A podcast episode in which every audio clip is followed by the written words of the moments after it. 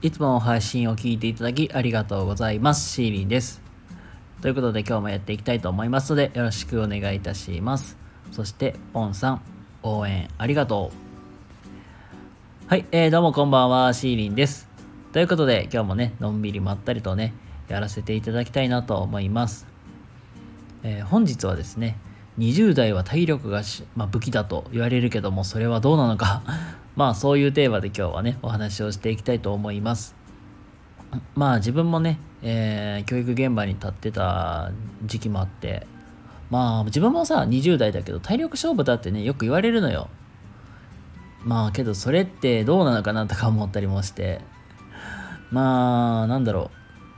今日はなんかそういう、まあ20代のうちに、まあこれってどう、まあ体力勝負ってどうなのかなっていう、まあそういう話をね、今日は、えー、していきたいと思います。まあということでね、よろしく、まあしばしお付き合いいただけると幸いです。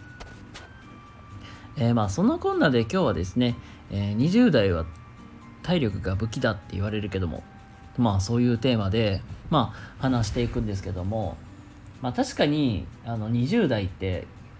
まだね社会人になりて早まなんていうかなまだ10年も経ってないじゃないですか。でやっぱり僕その僕も20代だけどやっぱり使える武器って手数が少ないんですよね。まあまあ本当になんか唯一その30代や40代まあ50代と人たちと違ってまあ若いっていうのは武器になるじゃん。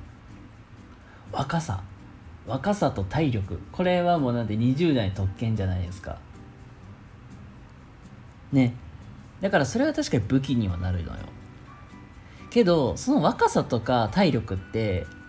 年を取っていくとだんだんねなんでかな。うん減っていくじゃないですか。徐々にさ顔にシワは入ってくるしで体力が落ちてくるし。でじゃあその20代のうちにまあ若さと体力をぶだけで戦っていくとどうなるかっていうと30代40代ってそれでは通用しない。言うたら何,、まあ、何が言いたいかっていうと20代で使えた武器っていうのはもう30代40代になっていくとそれは武器として通用しないっていうことなんですよ。なので、うん、そこで何が大事になってくるかって言ったら技術とか人脈、まあ、そういうところを作るのがすっごく大事なんですよ。まあここから、えーと、まとめていきたいんですけどもえっとねさっきも言いましたけどもなんか20代のうちはね体力とか若さがあるから、まあ、それは売り文句にもなるし武器にもなるけどじゃあそのまま何もせずにいってしまうとやっぱり30代40代とかなっていくとそれだけでは通用しなくなっちゃう。なのであのこの体力であってこの若さの使い方っていうのがすごく大事かなと思うんですよ。でそれこそやっぱりその若さとかそう体力っていうのをまあ武器に走り回る。だから走り回るっていうドザバタ走り回るじゃなくてそのまあ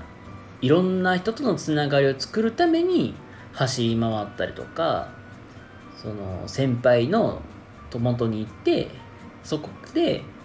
あの技術を盗むとかっていうようにその体力とかそのかける何かみたいなそういうな要素がすごく大事なんだろうなって思います。まあ、一番なんか分かりやすい例で言うとさ、うん、なん例えばじゃあ、うん、学生とかやったらさなんかね、軽音部で何かのコンサートを開きますみたいな感じで大きな、まあ、それこそもうなんか何でもいいです。例えばさあのでなんか例えば東京ドームで貸し切って全国の学生さんでなんちゃらコンサートみたいなんかそういうフェスをやるぞみたいなのを開くってなった時にじゃあそうなるとやっぱりお金とかどうやって人を雇うのかであったりとかまあそういうところが一から、まあ、会場をどう抑えるかっていうところもあるしでその時にやっぱりそれを知っている人との人例えばうんなんていうかな。例えばそういう広告とか宣伝してくれる人との人脈がなかったりとかしたら宣伝するのとかすごい苦労するだろうしあとその会場をまあ例えば借りれるようななんかそういう代理店みたいな。なんかドームとかって結構ねいろんなまあ、人とかがいるから、まあ、そういう人とのつながりがなかったらそんなもできないし盛り上げるパフォーマンスとかそういうのがやそういう技術がなかったらそれもできないしみたいな。っていうのにやっぱり体力だけでは解決しきれないことってたくさんあるんですよ。だからこそやっぱりそのその体力今有り余る体力を使ってそこから何かを何かしらを得る、まあ、そういう動きに持っていくといいのかなって思います。はいということで今日はですね、えー、まあ20代のうちは体力がまあものを言うとかそんな話をね今日はしていますが体力だけ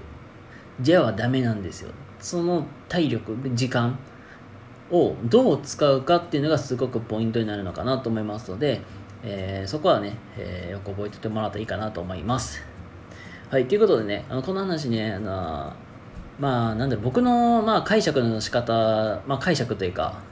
あるんで、なんか僕の言い方って 伝え伝え方が、まあ、あんまり上手ではないんで、分かりにくいかなと思ったりすると思うので、まあ、もしよかったら、えー、概要欄の方に今日の、えー、と話の参考資料を貼らせてもらいますので、よかったらそちらの方もご覧ください。ということで、えー、皆様、今日も明日も素敵な一日をお過ごしください。シーリンでございました。それではまた次回お会いしましょう。またね。バイバイ。